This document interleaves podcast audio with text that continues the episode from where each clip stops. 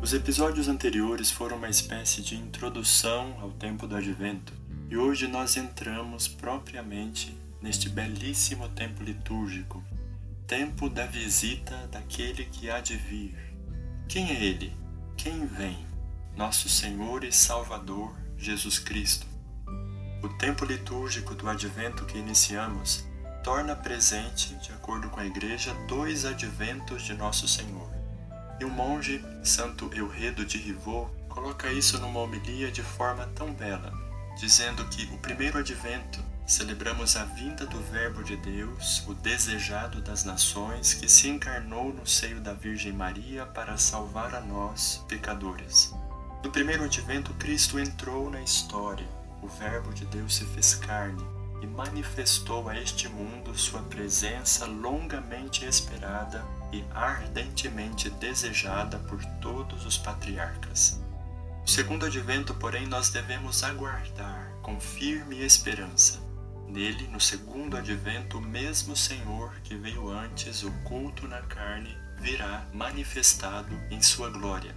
Portanto, o tempo litúrgico do advento nos remete a um passado anterior à vinda de Cristo e nos faz reviver o desejo dos santos patriarcas que existiram antes da encarnação do Verbo e que desejaram ardentemente a vinda do Salvador.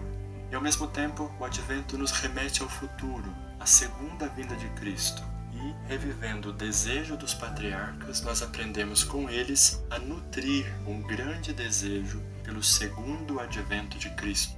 É justamente aqui que a espiritualidade monástica oferece uma riqueza valiosa. Os santos monges e monjas da nossa tradição, todos eles trilharam um caminho de purificação do coração através da própria vida no mosteiro, da perseverança no mosteiro, e assim pelo silêncio, pela oração, pela sese, pela vigilância, pelo trabalho cotidiano, pelo combate espiritual, no ardente desejo do céu, da vida com Deus, eles acorreram com as boas obras ao encontro do Cristo que vem.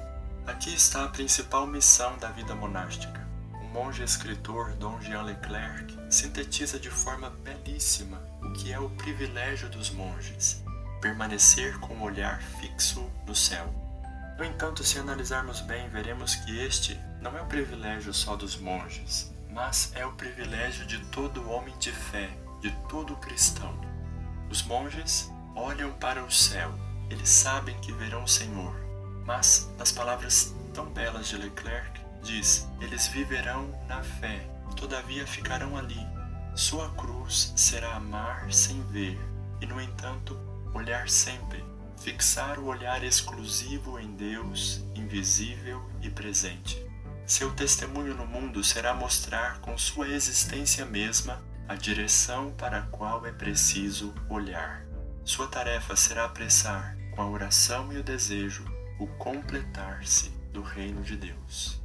O próprio Senhor nos diz lá no penúltimo versículo da Bíblia: Eis que venho em breve. Com São João, com todos os santos monges, nós respondemos: Amém. Vem, Senhor Jesus. Obrigado por ouvir, siga, compartilhe e espalhe a boa notícia. Eis que vem nosso Deus Salvador.